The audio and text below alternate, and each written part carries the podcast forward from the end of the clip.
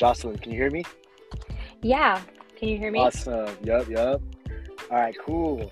All right, ladies and gents, welcome to MV Podcast. And before we get started, I just want to say thanks to everybody that's been supporting season one all the way through season six. And by the time you guys hear this, this will be season six, episode uh 14. And um this next guest right here, I've been get, I've been getting a chance to uh, build with her a little bit off off um, off air, and I think that what she's doing in 2022 is one of the most difficult things she can do in, in 2022 in America. I have so much respect for stand-up comics, and um, I think that her material is very um, it's very shocking, but it's smart, it, it's clever. I just love seeing a Filipino woman talk shit, and um, and she's based in LA. She's definitely killing it in the um, Anaheim scene. Um, she got some shows coming up at the House of Blues.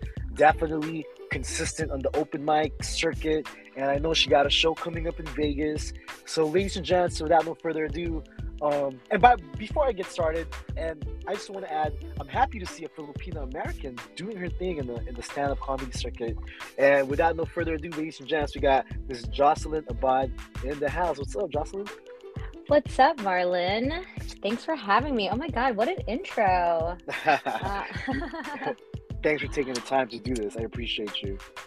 of course. And um, just, I, I think I let you know that um, Yeah. you, we are officially popping a cherry right now.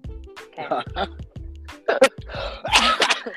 go ahead. Go ahead. Why, why, is, why is that? um, so it's so interesting. Um, I've so in the past year and a half, I've had tons of people um, approach me or like invite me to be in their podcast, and I'm just like, yeah, yeah, yeah, yeah, yeah, yeah.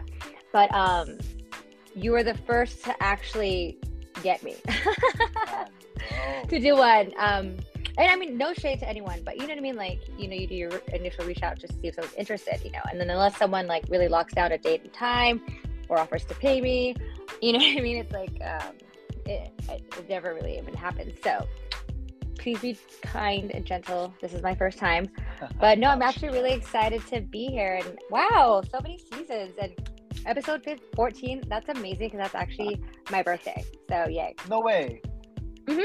Your birthday's Yeah. coming up. That's right. You got your birthday coming up next week. You'll be in Vegas. That's awesome. Um, Wait, so real quick though. go ahead. Were you born in the United States? I was not. Were you? Oh, okay. I was. I was. Dope. So then, dope. h- how old were you when you came to the United States? I was 10 years old. Yup. Okay. Cool. Yeah. Um. So, Joss, I like to ask all my guests, where were you born and raised? I was born in Los Angeles. Uh, I'm completely Angelino egocentric. Um, it actually says Los Angeles, California on my birth certificate. Mhm. Um, so when people complain about LA people, I actually take that very personally. Okay. It's like.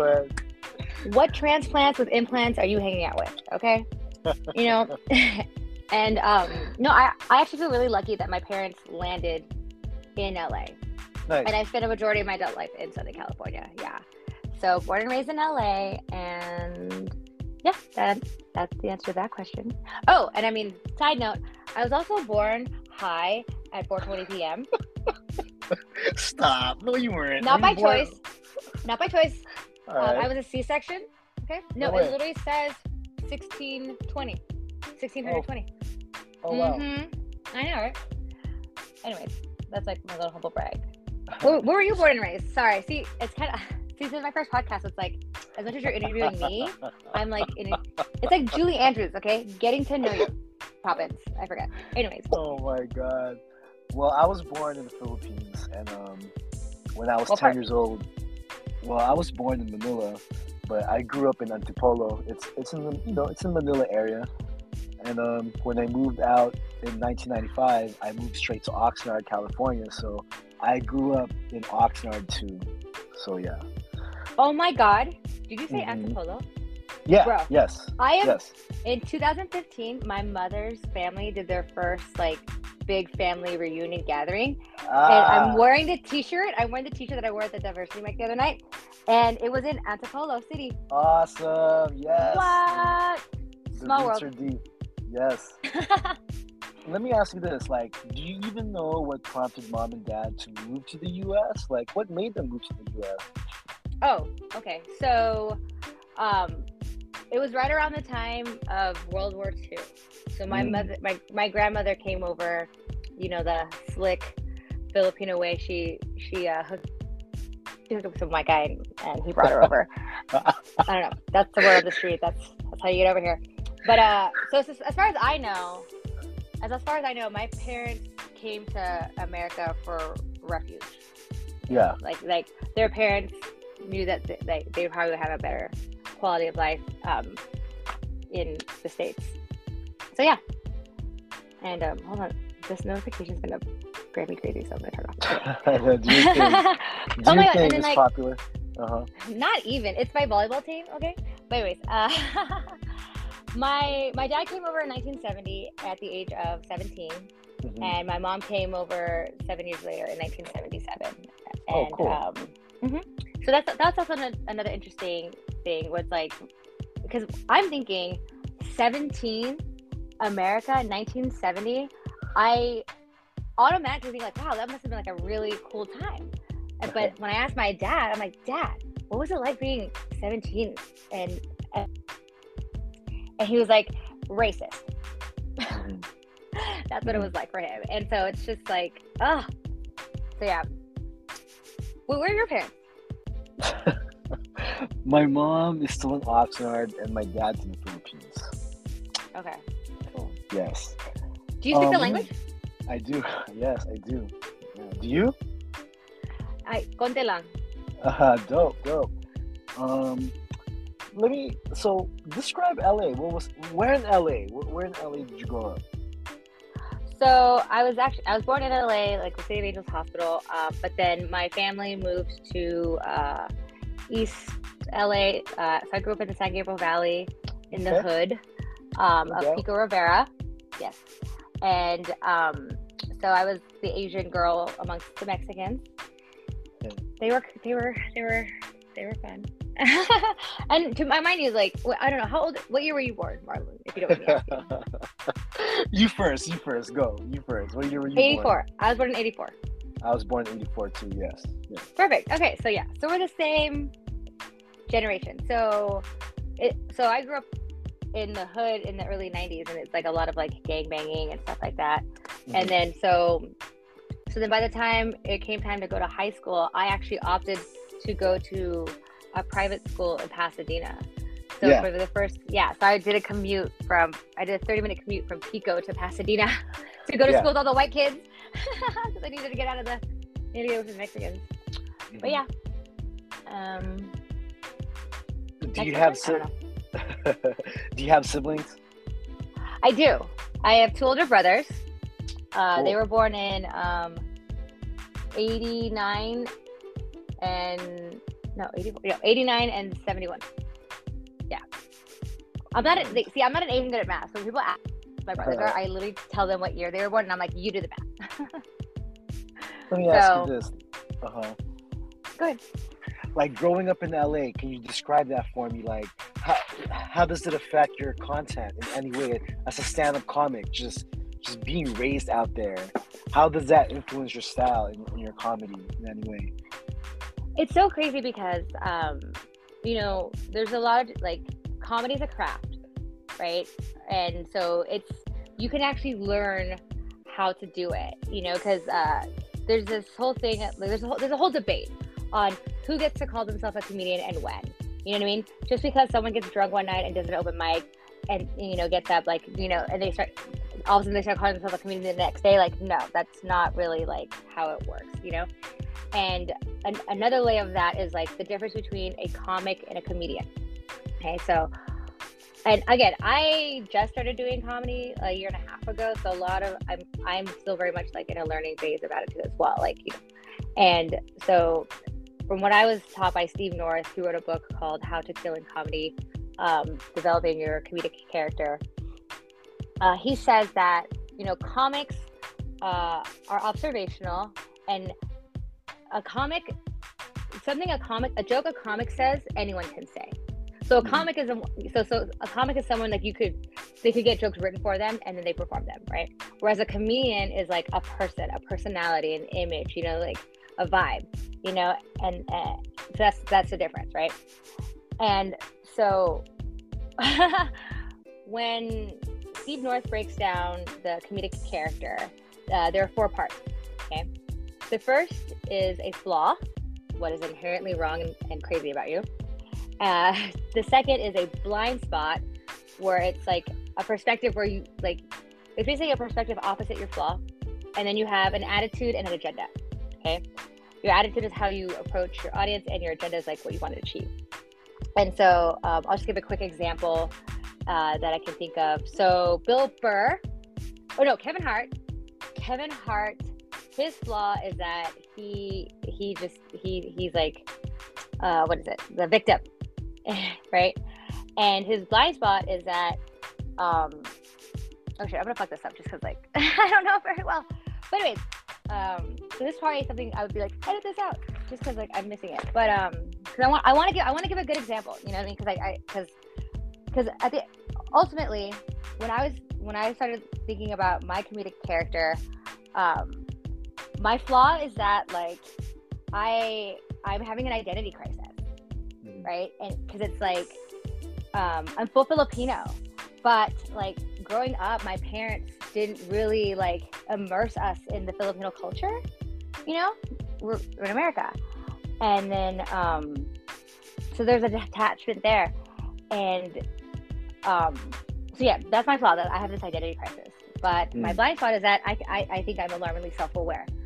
Um i'm looking for the book right now. I probably shouldn't. But so for me it's like one i didn't grow up with i didn't grow up or my the extent of my filipino experience was just my family. Family gatherings holidays stuff like that right? So they weren't around all the time. And then so from junior high from kindergarten to eighth grade i was going to a private school in pico rivera and so i was with a bunch of mexican kids right? And uh, they were so awful. But not really. I can't blame them. You know all kids are assholes at one point right? But they would like they would like talk to my best friend at the time. Like oh you went to jocelyn's house? Like does it smell like fish? Like do they eat a bunch of rice? And it's like yeah. We Yeah. eat fish and rice you know? And i'm thinking and like it's it's so weird how like they're they're just naming a truth that, to be hurtful right? So then i was sick of that environment. So when it came time to high school i opted to go to a private school in pasadena. And so i went from a bunch of mexican kids to a bunch of white kids right? And like polar opposites too. I went from like a poor hispanic neighborhood to like a pre- like prevalent um, white neighborhood. And then there's there's a whole another layer of like identity crisis there where like the running joke at this school was like you could fit all the minority kids on one little like lunch table you know and um and then after that i ended up going to glendale college uh, with a bunch of armenians and then eventually made my way down to san diego state university where i went to school with a bunch of hot people in every race and color and um so but i'm a true i'm a true socal person you know You're so crazy, girl. dude girl dude. and then it's like have you ever been to stagecoach Uh uh Okay. Like- Stagecoach, what's like? What's that? Stagecoach is the country music festival. It- it's Oh. like it's, usually after Coachella. Mm. It's like Coachella weekend one. Yeah, yeah. Coach. And then I remember when I went to Stagecoach, and it was like all these fucking hot white people. I was like, oh my god, I'm back at like San Diego State University. but- Anyway, so it's like for me, it's like growing up, and growing up with immigrant parents. Like I kind of, I, I joke about it, and I'm, I'm still working on my material very much so. But it's like I kind of inherited this weird like ignorance from their innocence. if that makes sense. You know what I mean? And like, case in point, my parents didn't know what the fuck a FAFSA was when, I- when I was applying for college. Mhm. You know, the, the free application for federal student aid, they didn't know what the fuck that shit was. And we almost got scammed too. And I was like, God damn it. so, like, yeah. And, um, yeah, because you asked me what it was like growing up in LA and in Southern California. And so, yeah, my main point is like growing up with this huge identity crisis. And even to this day, it's like, uh, I know like I'm I I'm gonna I'm gonna be the face of like female Filipino American girls. You know what I mean? And I have the I have my joke about how like, you know, on paper, according to the U.S. Human Resources, I'm all Asian, but then on screen, casting directors have me as ethnically ambiguous, and then on the street, it's like I'm black adjacent. You know, so I'm still figuring it out, but but I but you know what? I'm not gonna hate on it because for me, that's the beauty of America, the melting pot. You know. Mm. So as much as I had this identity crisis, it's like I, I I couldn't have asked to grow up anywhere better. Maybe maybe New hmm. York, but I love it. I love being from LA. It's my home. Let me ask you this: So you graduate high school. In your mind, what was your plan? Like, what was the major that you were going to get into? I, I know you went to community college and, and then you went to San Diego State, but what was your plan in your mind? Like, okay. what, what were you going to do? So here's a side story. So, you know, and this is what I talk about in faith too. It's like, you know, Asian immigrant parents, there are two kinds, okay? And there's, right, there's the intelligent kind, the ones who came over as business owners, dentists, doctors, you know, Donut King, you know, that guy. That. Stop, stop. And then stop, stop, on the it. other side, I'm not going to say ignorant, but I'm going to say innocent kind, where like mm. they're literally here just to survive. They're here hmm. for refuge. They they are here for fucking four walls and a roof and a family. You know, like, and they're they're like survive. They're about it's about survival. You know, and sustaining. And so so that was my parents. And um, like, what was the question again? Sorry. So, in when you graduate high school, oh, like okay, yeah, your, never mind. In your mind, so, what, what were you gonna do in your mind? Like, what's your plan? So here's the thing. So like so the intelligent Asian parents are the ones like who want their kids to follow in their footsteps, become doctors and lawyers and engineers and all that jazz and they push school. My parents were just literally like go to school, go to college, get an education and get a job. That was it. And then mm-hmm. and then they caught wind of like the mainstream expectations and like, oh yeah. And then my mom went out of nowhere, my mom was like, Oh, I want one of you to be a doctor, a lawyer, and an engineer. And I was like, okay, well, my oldest brother became a jet engineer for the Navy, so engineer, sure. My brother, my second brother became a nurse, so like doctor. And then at one point, I was like, should I become a paralegal? I don't know. No, I just opted to be a disgrace. Um, so yeah, so basically, like, so for me, growing up, a majority of my, a majority of growing up, like, I again, I say this, I love my parents, but they just didn't know what they were doing, and I can't blame them for that. So like, I like they didn't they didn't push a, a particular career on me. You know what I mean? Mm-hmm. And they almost like had this weird faith that like, oh, I'll just figure it out on my own. You know? And so ultimately, after after high school, um, I went to a small private school in Orange County called Chapman University because nice, they nice. have yeah because they have a they have a film school. Nice. You know, and I, I was like, ooh, I'll go. So I didn't I didn't initially apply to get into the film school, but I just figured, okay, I'll go to Chapman and maybe I can like weasel my way in there. You know. But then again, we didn't do the FAFSA. So uh, first semester, one semester at Chapman, sixteen thousand dollars. Yeah. Yeah. Yeah. I only went there for one semester, and then I had to withdraw um, after that first semester, and then I moved back home and, and started going to community college. And so um, I didn't know. Yeah, I, like I didn't know what I was gonna do, and like again, I was just I was just like going through the motions. Like, oh yeah, go to college.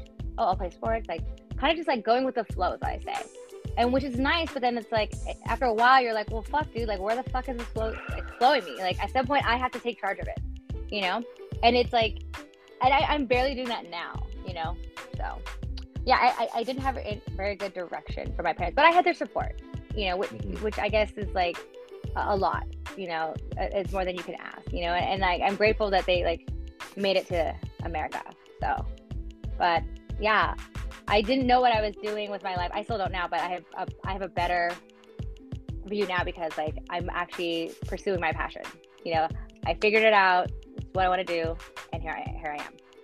I love it. So you go to uh, San Diego State University. In your mind, what, what was going to be your major when, when you went to San Diego State?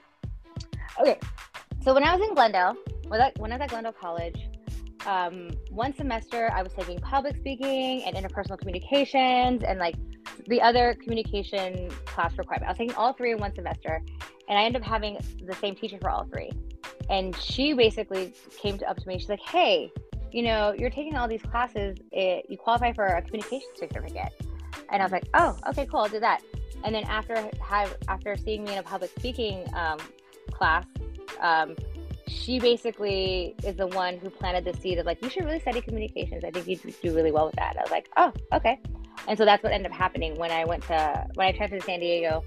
I I basically looked up a major I could do with like the least amount of like that. The, I looked at the degree. I did the math on getting uh, whatever degree I could get with like the least amount of credits to get there. Does that make sense? Like I was about to go to yeah. med school, you know. So so yeah, so I ended up just but on her feedback, I just ended up pursuing communications, and then Dope. I did that. And then my thinking was like, communications is like it's a degree that is applicable to any and all industries. So hey, nothing specific. So what year did you graduate SDSU? Uh, 2008. 2008. Mm-hmm. So from there, you graduate SDSU with a communications major. What was the next step for you? So, I San Diego's a gorgeous place. I mean, yeah. like I said, it's like all the hot people just like marinate down there. You know what I mean? They just marinate and multiply down there. You know, and um. And, go ahead, go ahead, go ahead. No, and here's so the thing. Fucking crazy, dude. So here's the thing. All right, go ahead. and here's the thing. So, I don't, I don't know, because we're the same year, so we're the same generation. So, yeah. I don't know if you know about this, but like when I went to San Diego State University, I was only there for two and a half two and a half semesters, like yeah. two, like January 2005 to May 2008. Dude, in that two and a half years, SDSU made fucking CNN breaking news twice. Yeah. Okay, yeah. and not for anything I would brag about. The first CNN breaking news headline was a mutant outbreak of an STD. Oh really? Yeah. Oh, I got a call from my Lola about it because she watches the news and shit oh my god, there's nothing more awkward than convincing your grandma that you're still a virgin. Okay. Like I was like, what? I was like, Lola, sex? What is that? No, no, no, no, no. oh my god, dude. And then, all right. And the second time SDSU made CNN breaking news was for a Operation Sudden Fall, which is the biggest drug bust in college campus history in oh, the United shit. States. It was a co-op uh, with the, the DEA and uh, San Diego State Campus Police, which are basically sheriffs and stuff. And yeah, like that was insane. So by the time I was graduating, by the time like the bust happened, the bus basically started when I got there, and then they pulled the trigger right, right when I was about to graduate. And there were people like we were two weeks away from graduation, like so there were people who like were not going to be graduating that year. So all this was happening, and um, I'll admit it. Like had they had they pulled the trigger maybe a, a semester or a semester and a half prior, they might have been knocking on my door because at the time, my, my buddies who ended up living with me temporarily, homie, he thought he was Pablo Escobar himself. Okay, like he was caught. He's all caught up in like that scene, and so, so, so ultimately, I basically knew that I was gonna come back home to LA. I knew as soon as I graduated, I was gonna come back home to LA. I love San Diego, but like again, like I know. And then this was the same. This was around the same time that they used to have San Diego Street Scene, and Tool performed when their 10,000 Days album came out, and that's when a Duke 31 died at San Diego Street Scene and shit. And I was there for that. So like, so for me, the universe is just like, you're having your fun here, Joss, but like. Mm, we're gonna go back home to LA. So after I graduated uh, college, I moved back. I moved back home to LA, um, and my cousin hooked me up with an interview with a performing arts school in Hollywood, and I just started working there in their office and stuff. So, yeah. Again, no direction. Just like, just just follow the breadcrumbs.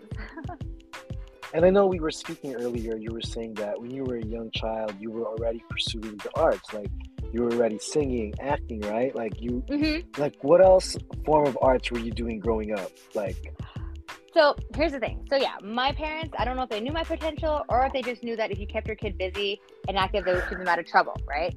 So yeah, from the ages of five to ten, like my parents had me acting, singing, modeling, dancing, and uh, ballet, jazz, tap, acrobats, gymnastics, musical theater, the whole nine yards. And I believe that it's because they had me so active that, um, so I have ADHD, and I feel like growing up, I was so active that like it masked the ADHD. You know what I'm saying? but then I had that moment when I was like, dude, there are, there are no kids on TV that look like what the fuck, like. And instead of thinking, okay, I'm gonna be, I'm gonna, I'm gonna do that. Instead, I, I succumbed to my parents like that innocence, that quote unquote ignorance. You know, I, I succumbed to that self consciousness of like, okay, then that means I don't belong there, or that means that like it wasn't meant for me. You know. So then when I was uh, in fifth grade at the age of ten, um, my mother used to say like this is when I broke her heart when I told her the day I told her that like I wanted to stop doing all that acting stuff and pursue a different type of performance activity and that's when I started playing sports and because like at, in fifth grade at the age of 10 that's when you can start playing sports at our catholic uh, elementary school. And my mom my parents oh my god they were like fine if you're not gonna do this if you're gonna play sports you're gonna play all the fucking sports. So in fall i played volleyball. In the winter i played basketball. And in the, in the spring i played softball of my first year. And by my second season um, i started playing club volleyball. So i was playing volleyball year round since the age of like 11 or something. See? Just keep me active man out of all the like arts you were doing, dancing, um, ballet, which one were you drawn to? Like, which one did you did you find yourself enjoying? Oh, it's hard to say, um, because I feel like I feel like in in all of in every activity, I always felt like the odd man out. Again, yeah. that the the whole the whole like okay, I'm the only like this shade of brown kid here, but hey, you know, and and for some reason, like I always did like exceptionally well and everything, and like somehow, and like was a kind of a natural born leader, so to speak, you know. Because in volleyball, I was a setter. Um, actually, that's it. Yeah, volleyball, setting in volleyball. I think because like they equate it to being the quarterback on a football team, and um, the best times traveling as a kid playing volleyball, and you know um, yeah, I'll say that. I'll say that. Yeah, volleyball, which is a sport I still play to this day. But creatively, um, you're Filipino, you know what's up. So it's like I feel like we're where there's something in our genetic like material where we're we know like we're like roasters or like trying to be funny and stuff, you know? Yeah. So so definitely attention seekers. Um, but no, so there um when I get asked like, oh, like why do you why did you start why did you get into stand up? And I like I share this story about how um, I'm in fifth grade, I'm 10 years old, and you know I've been using comedy to cope and humor to heal basically my entire life. You know, to just deal with all these like awkward odd man out situations I found myself in. You know, and I've been saying my the whole I I say a lot is like the best is when you can look at yourself, smile, and laugh. You know what I mean? Like just not take life too seriously. So uh, we're outside. I'm with my class. We're running around in PE, you know, and um, I said something, and I don't remember what I said, and that's really tragic. But I literally said something under my breath, and all of a sudden, my entire class just erupts in laughter, like ah, like the whole class. And we're outside, so it's loud. All of a sudden, my teacher stops me. She's like, "Jocelyn, that's not funny." And I'm like, and she's like, "That's hilarious." And I was just like, mind blown so for me that was that was definitely a defining moment in terms of like uh being funny getting getting attention for making people laugh you know? And obviously like again feeling kind of like the minority report like i didn't i didn't realize like i could have been pursuing it at a very young age you know? I, I wish i wish i'd known then that like this is what i'm going to be doing now 20 years later you know? But instead i was just kind of like ooh this is fun you know making people laugh and like you know vibing. I like that you know i didn't i didn't even consider it to be a career option you know? So, so it's cool that it, it can be now. Who was like your like um top three comedy show top three comedy shows on tv that you that you love growing up as oh as god comedy? like sitcoms you know what i'm saying? Well okay. So i'm heavily influenced by my father who worked my father I love my dad. he has basically been working for cable companies since their inception. You know, since they first got created and started. You know, like we had a black box growing up, right? If you know what that is, cool. If you don't, don't worry about it. um, and so yeah. I grew up watching Friends and mm. Seinfeld, you know, um, and what was that other one? I didn't watch Frasier. No, we definitely didn't even invite on Frasier, but um, so I feel like I have to I have to name drop those because they're iconic, like growing up sitcoms for me. Um, and there's another one that's escaping my. Oh, Married with Children was another one too as well. But I thought you were gonna ask me about um, stand-ups, like influential stand-ups growing up. We'll definitely get there. I kind of just wanted to see, like, I wanted to see if you were a fan of in Fresh Prince. I wanted Oh yeah, to see if definitely you were a Fresh Prince of, of Bel Air, you know, Martin. de- comedy shows. yeah, Martin definitely too. Uh, it- oh and like TGI TGI Friday and stuff. No, it's, and that's the thing. Like, I feel like growing up in the '90s, like you were either one of those kids whose family had a TV or you weren't. You know what I mean? Mhm. And I, I was a kid whose family had not just a TV, we fucking had cable and shit, you know? like, and so, um, in fact, um, you know, I talk about how um, I don't know when or where my mind discovered the gutter, stumbled in and got lost and trapped there. And I'm now thinking about it. It's probably around the first time I saw my first R-rated film, which, to my recollection, um, happened when I was in second grade, at like the age of like six or something. And it was um, at home with my family in our living room, and it was, in my opinion, um, Steven Seagal's best film ever. Um, and the movie was Under Siege. Mm. You know, are you familiar? I haven't seen it yet. I haven't seen it yet. Tommy Lee Jones, Gary Busey before he went super psycho crazy, um, and Sylvester Stallone and other a couple other um, actors. But it wasn't the like merciless murdering and like like the violence that like got me. It was playmate jumping out of a giant cake and then boobs on screen. That that was the image. I was just like, uh, I don't think this is perfect for children, but here we are you know? And so uh yes i was definitely a, a heavily consumer of media since i was a kid you know uh, exposed to it early on and whatnot. So the like yeah i was one of those kids like i love playing that game like the seven or six degrees of like kevin bacon. You, ever, you remember that game? You ever played that game? Uh-uh.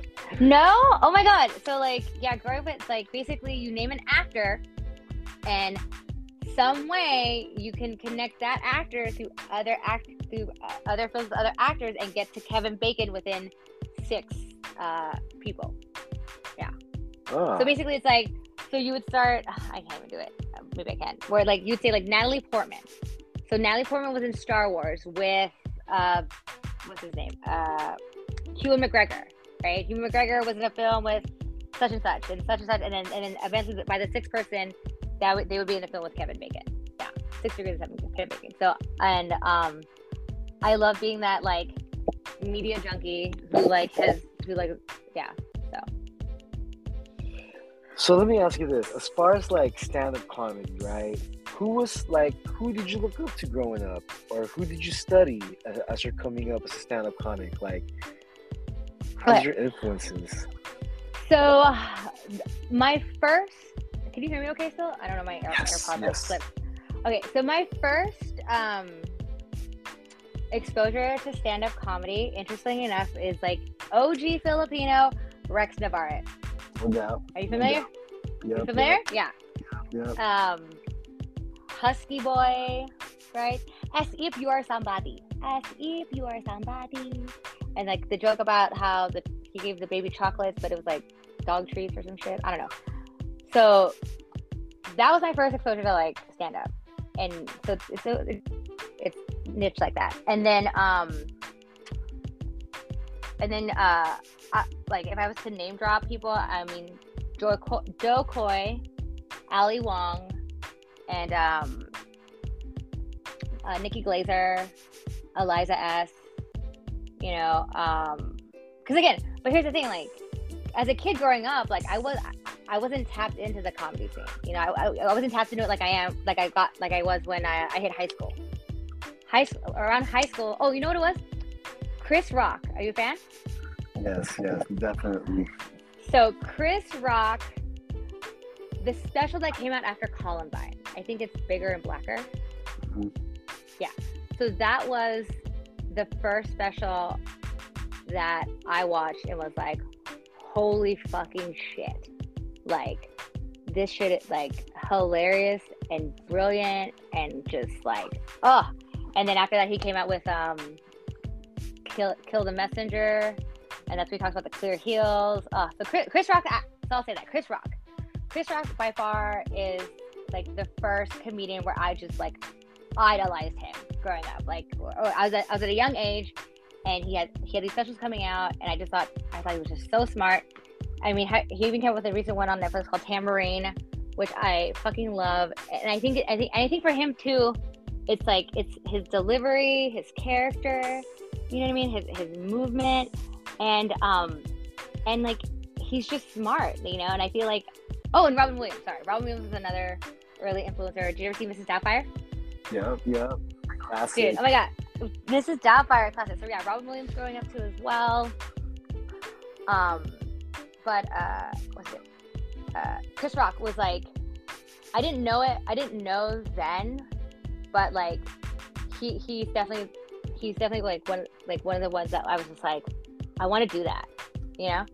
But then, but it, still not even thinking like it could be possible. But like just like seeing him do his thing and have so much fun and like oh i just remember i remember like seeing that and being like god that would be a lot of fun to do but then having not con- thinking it would be feasible. One because i was female.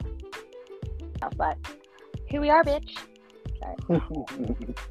let me ask you this um, what are some of the challenges? I know you've been doing stand-up comedy for about a year and a half.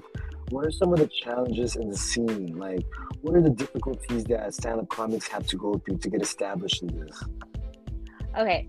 Oh, great question. Very good question. So again, like I'm still, um, I mean, I'll, I'll forever consider myself comic Bambi. Okay, you know, on stage, all alone, inherently awkward. You know, learning my comedic, uh, learning my walk with comedic talk, um, finding my feet, feeling my funny, uh, making my jokes and punchlines land as best I can. But knowing me, eventually I'll eat shit, slip, and fall on my ass, maybe even face plant. You know, and um, so I'm still I'm always learning, right?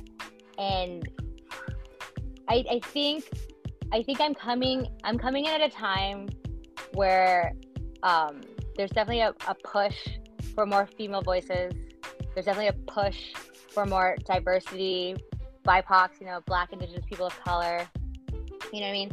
And so so right writing that way, it does give me a leg up. Like I definitely have like seen open mic announcements saying like, if you're a cis white man, you know, what I mean, like, like, like they'll favorite like anyone over that, you know, which sucks for the cis white man. But you know what, honey, honey, boo, boo, we've been listening to the white man forever now. You know what I mean? Like, let's let the others speak.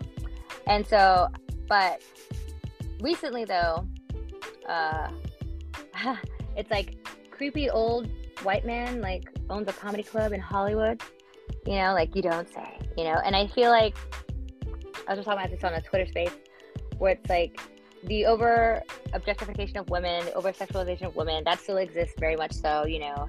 And so being a female comedian, it's hard because, you know, we get criticized or and challenged. Like, you know, my debut comedy bit centers around the premise of that I'm an anal virgin and I've decided to save anal sex for my wedding night. Okay. And oh my god super blue, like midnight dark blue. And I didn't know what blue comedy was when I was saying this joke, you know? And the thing about it is like I don't really say that bit now to this day because I know how like it is, you know. But if you were to ask me, I love that bit. You know, like I wrote that bit in in the heat of passion, coming from my mind's eye, just like came out of me, you know. And again, like I I write with such like precision and care but I but but then so so so I love that bit and I will uh, anywhere to anyone everywhere. You know what I mean? Because I love it that much. But I don't do it because of this heavy criticism that gets, that gets put on female comedians to, you know, not talk about sex or whatever. But it's like, dude, like, what the fuck do you expect us to talk about if we've been objectified and sexualized our like majority of our life? You know what I'm saying? So that's a challenge. And then, um, I, it's not nepotism, but like definitely like you gotta like they say it takes comedians seven to ten years to find their voice you know and get traction and usually like usually comedians open mic for like at least a year or two before they get up on stage and do shows and i don't know i think for me it's like just coming in where i'm at age wise and with with my with like my life experience like even one of my comedy mentors, Tia J, she's been doing comedy for over 20 years. And she told me, uh, was like, Jocelyn, girl, like, she was like, you are like, like light speeding through years um, in your career right now. Like, for some reason, I, I don't know if it's like my over ambition or my ADHD that's like driving me, but like, you know, I'm pursuing it and I'm pursuing it hot, you know, and like, um, yeah, it, it literally blows my mind that it's only been in like a year and a half. You know, uh, I wrote an article, and in the article I talk about how like in less than two years, yeah, bitch, I went from the I went from the clubhouse to the comedy club, and I was I went up at the comedy store in Hollywood, California. You know, in less than two years, in, in less than a year and a half. You know, so, um, and so I, I feel like I'm fortunate enough that like having that gusto, having that drive, having that like that fire, that ha- that's not that's not much of a challenge for me. The challenge for me is just you know like getting there and like again, I I, I might as, as confident as I am. It's like at the end of the day, I'm Filipino and we're we're actually a very humble people. You know what I mean? As a, mm-hmm. as a you know we can be pretty arrogant, but we're also altruistic and humble. So like, um, I'm all about like teamwork makes the dream work. You know, and so the challenge is to like get is like trying to prove my worth in such a short period of time. But then you know what? Bob Sumner tells me all the time it's a marathon, not a sprint. So I guess that's that's a challenge for me where it's like like I want to get there as fast as I can, but I know to just take my time. You know? No doubt. it's a waiting game. The waiting game, you know? there's, a, there's a couple things that's been happening um, in the comedy scene that's been kind of like, you know, it's been concerning people. I think one of the biggest things that happened this year is um, when Will Smith slapped Chris Rock. Mm. That was mm. one thing. And then the other mm-hmm. one was when um, was when Dave Chappelle got attacked and almost got stabbed at a Rose Bowl. Um, is that what happened? Wow. Uh, yeah, I mean the guy had a knife, no doubt. Wow. Um, with these things happening, what's your thoughts on it as a stand-up comic? when someone when we like you know y'all been getting attacked like physically attacked lately like so yeah so when the whole chris rock and will smith thing happened and i mean the dave chappelle thing by the time that happened at the rose bowl it, it was like a it was like a slow roll leading up to that that, that moment right mm. uh, like all the public attacks on him and like his his jokes his opinions whatever um and you know with will with the will smith and chris rock thing it's like it's so funny like when that first start, when that first started getting talked about, first question right out of the gate was it real or was it fake? You know, like was it was it a planned it or they was it candid or they planned it? You know, and for me that's irrelevant. You know, for me it's like I I am just like I'm I'm. It's unfortunate that a comedian got assaulted publicly for telling a joke you know. And for me, it's like I don't condone violence against anyone, you know. And or I mean, well, maybe some people deserve a slap. No, just kidding. No, but like yeah, like I don't, I don't want to, I don't, I don't um, endorse violence. So yeah, that's just unfortunate and sad that that happened. And I mean, when I when I first started a year and a half ago, there were people talking about comedians getting sued for jokes and shit, and I was like, what the fuck, you know?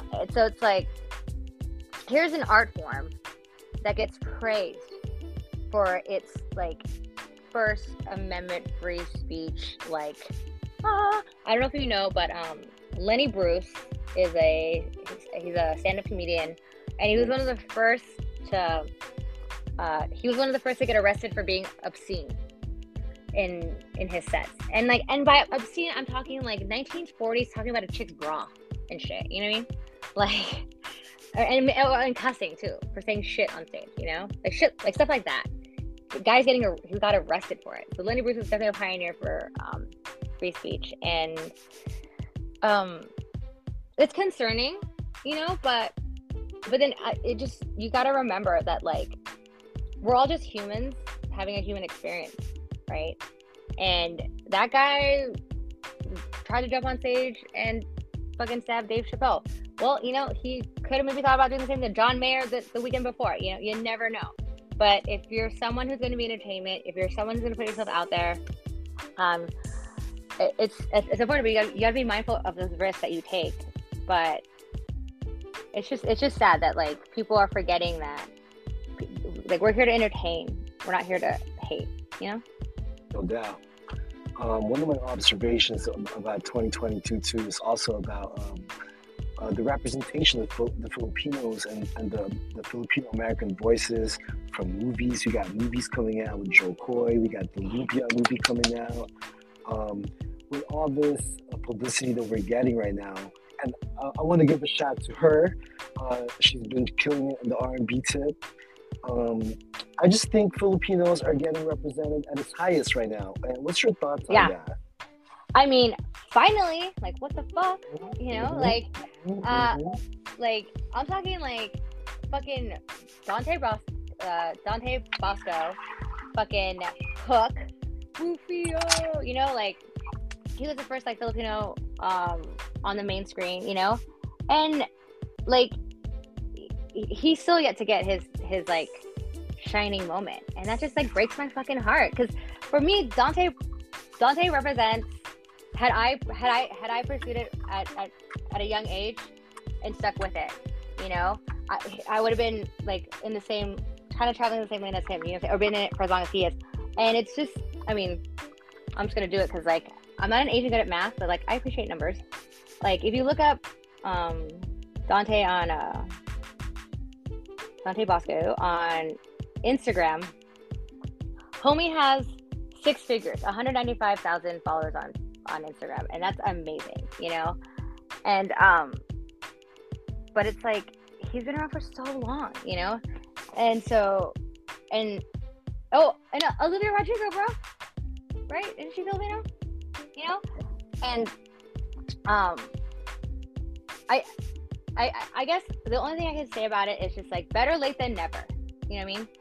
And and and and I just encourage others to just to just do it. You know, like we have enough nurses and mailmen um, in our community. You know, like it's time to branch out. But I but I but I get it. Like being a minority in America, like you, we don't fathom these dreams. We we might have them, but like like a majority of our life, we're probably thinking it's unattainable or unachievable or impossible. You know what I mean? And then it took it's taken me fucking 38 years or 37 years for whatever reason to be like, no, I like for the first time in my life, I I I I always thought that I was gonna have to work for somebody else and that was gonna be my life, you know. And for the first time in my life, I'm just like, no, fuck that. You know, like I could work for myself. Like I could be an entrepreneur. I can be a business owner, and, and I, I could work in the entertainment industry and work for myself and not work for somebody else. You know. And so I'm just really happy and proud. And like I'm fucking shout out to Jo Koy. Oh my god, hell yes. You know, Easter Sunday.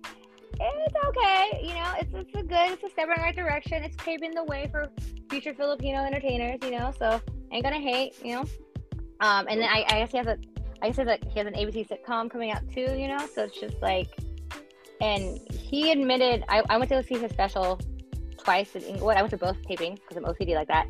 And he admitted in one of the in one of the tapings that like, you know, he was gonna do the late night show and he got told to like take out the joke with the accent, you know. And it's just, ugh, it's like, I feel like now more than ever, uh, we got to be fearless. We, we, we can't be afraid of failure. We can't be afraid of offending people. You know what i mean? Like like we gotta we gotta be the voice for future generations you know? So What's your advice for the upcoming comedian? What can they expect from this industry? Okay, my advice for anyone in the entertainment industry is don't wait for your break make it yourself okay Mm. and um you know teamwork makes the dream work i don't know what gay ass band says it but we're all in this together you know what i mean um there's a there's a there's a seat for everyone at the table you know uh and like and again we're all just humans having human experiences. And with that we're gonna make mistakes.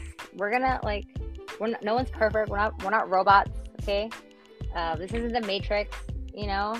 And just try to be mindful and kind you know? Unless you want to be a, unless unless you're a choose violence mean bitch and that's like your lane, fine. Travel in that fucking lane. But like ultimately at the end of the day, like I don't know, maybe I'm just like I don't, I don't know what the word is, but like I just I I give everyone the benefit of the doubt that at the end of the day, like no one's here trying to make anyone like, int- no one's here to intentionally hurt anybody. You know what I mean? And again, we're just we've all gone through some shit right now, and and it's weird how it's like so many other forces are pulling us apart and tearing us apart that like some people got to be the force to like bring people together. You know? Mm-hmm. Okay, so I just want to say, like, for all those pursuing stand-up comedy right now, and if you guys are listening to this interview, one of the things that I really respect about the craft of comedy and stand-up comedy in particular is definitely the live element. I think mm-hmm. it's similar. It's similar to rapping live. I think if you're an MC, it's it's similar. And the other thing is, what I do notice about the greatest, the greatest stand-up comedians ever that ever graced the stage, and one of them is Richard Pryor. Um, I think with Richard Pryor, there's no Eddie Murphy, Martin Lawrence, Chris Rock, and the list goes on and on without Richard Pryor. And what I do notice about the greatest stand-up comedians is when you really listen to their backstory and really do some research on where they come from and how they grew up, they definitely overcame so much trauma. Mm-hmm. And um, maybe, and, and Robin Williams admitted to this at the height of his coke addiction. I think when when it was time for Robin Robin Williams to sober up, they said that comedy was just healing for him because they would mm-hmm. really talk about they really talk about their pain and with that being said, I guess my point is I know that being a stand up comic, uh, you I think the, the real magic in this is turning your pain into comedy. And right. I think so when stand up comedians started doing that, I think that's when we really connect. Yeah. Yeah. People. Because it reminds you of that it, reminds you of the human element. You know what I mean? Like we're all yeah. human. We're, we're, we all we all go through the same things and like my mantras and platforms are cope with comedy, heal with mm-hmm. humor, and healing through hearing. You know, and Judy Carter, she has this whole like turn your punchlines or t- turn your problems into punchlines. You know. Mm. So. And I think um, with what's happening in the, in the country in 2022 and everything going on in the world, uh, we need some good stand-up comedians and what i mean is we cannot let this we can't let this art die because you guys are probably the only people that can speak the truth and make Americans laugh themselves, you know, because uh, yeah, we need it more than ever. I think mental health, comedy, I think all that ties in with each other in this country. And there's a lot of sensitivity going on right now in, in the country. Mm-hmm. So I, I always think that stand up comedy is um, at the forefront of controversy, you know, like, mm-hmm. yeah. right? Yep. like, Let me ask you this. Go ahead, go ahead, go ahead. No, I was just gonna say, like, because then you're, you know, there's different kinds of comedians out there, and like, um, and like, like insult comedy is still a thing too, as well, you know. Mm-hmm. Um, but I don't know. No, ask your question. Sorry, I'm ADHD AF, so it's like, so what were you saying? I think Chris Rock's comedy is needed as much as Dave Chappelle's comedy is needed. I think I think Martin Lawrence, Eddie Murphy, I think the legends, we would like to see them talk about America more because this country is mm-hmm. this country is changing. Um, let me ask. Let me ask you this. YouTube like, is burning books, yo. I'll yeah. just say it. you know what I mean? Like YouTube is burning books.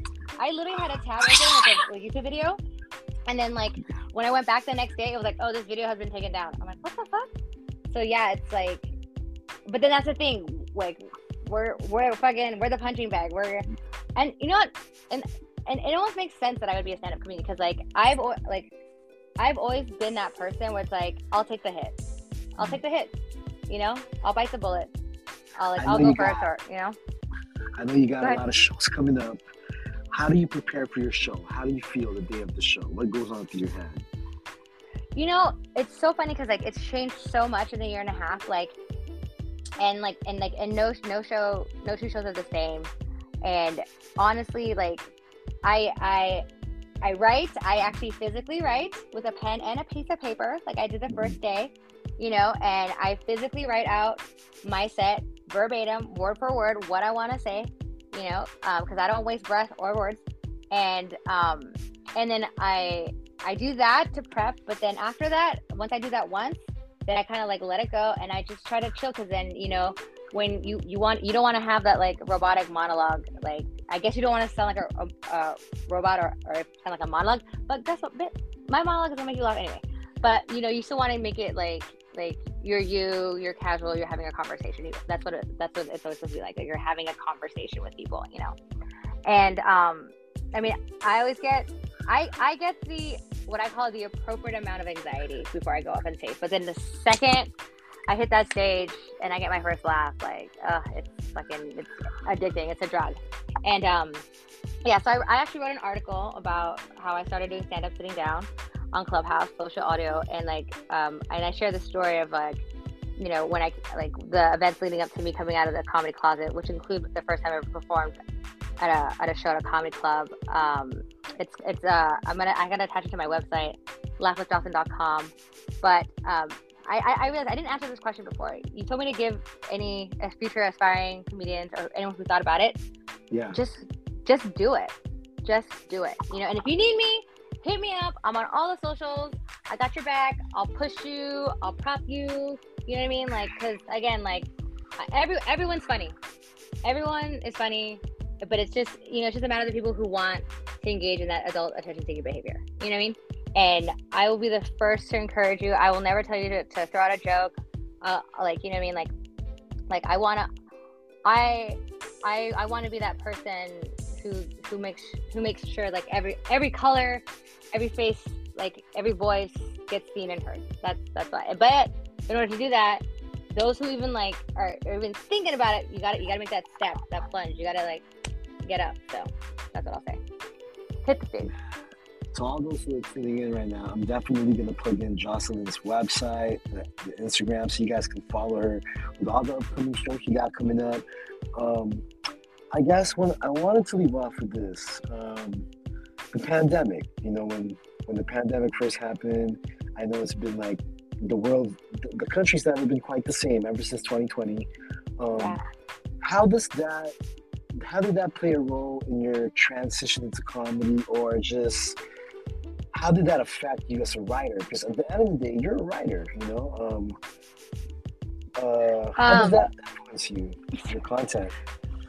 So when the whole COVID lockdown pandemic hit, um, I I was grateful. I was fortunate enough to not be one of the people to lose their jobs, but I was unfortunate enough to be one of the people who got overworked.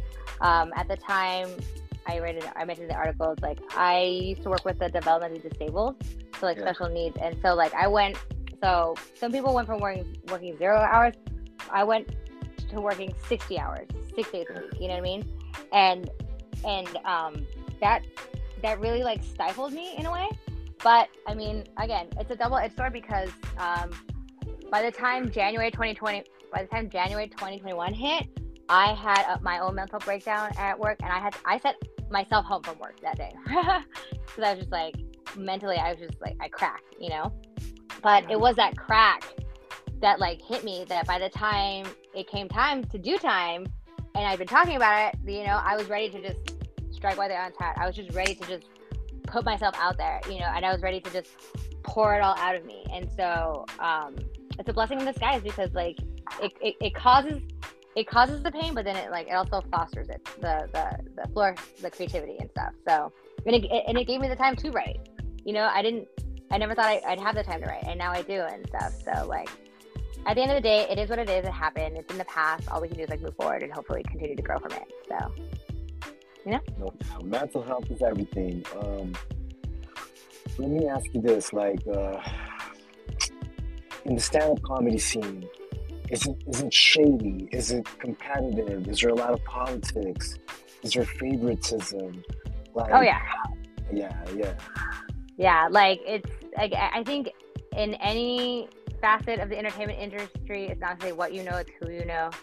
Yeah. You know, and like, and that that's never gonna change. That's never gonna go away. away. Even when even when the whole like Weinstein Me Too shit happened, my thinking was I was like, oh, you never heard the phrase "sleep your way to the top"? Like, yeah, it's like a real thing. Like, it really happened, you know. And it's unfortunate, it's sad, but like, um, and yeah. So for for for comedians specifically, it's we're motherfucking clout chasers, you know. We're like, I'm not an agent good at math, but like, I gotta pay attention to the numbers because it's like, it's that social clout that's gonna get you recognized or booked or get at least give you like some like edge off uh, over somebody else, you know like I've only been doing it for a year and a half, and in the year and a half, I've met a lot of comedians who've been doing it for like more than for longer than me, and like and and I, and like humble brag, but it's like I'll have like three times as many followers as them. So and I, so I'm either thinking like either you're not that funny or I'm just that cool. oh man, Jocelyn, what's what are you what are you trying to accomplish for the rest of 2022? I know the year's about to come to an end pretty soon. You know, what are you trying to accomplish for the rest of this year? Right, we're heading into what the the last the uh, the last quarter, right? 2023. The final, the final quarter. Yeah, because it's yeah. like it's it's a uh, October, November, December, right? This yeah. uh, this last. Um, so, like I said, I wrote an article that talks about um, how I started doing stand up sitting down on Clubhouse and when I came out of the comedy closet and uh, when I met Bob Sumner on Clubhouse. And for me, that's basically the little ripple, it's a ripple effect where it's like from there, I want to write a book um, and tell my story about my first year in comedy. Um, and because a lot, like I, I already ha- like I had I have villains, you know, I had bitches coming at me two months in, being like, I don't think you should just stand up, you know, and it's like the fuck.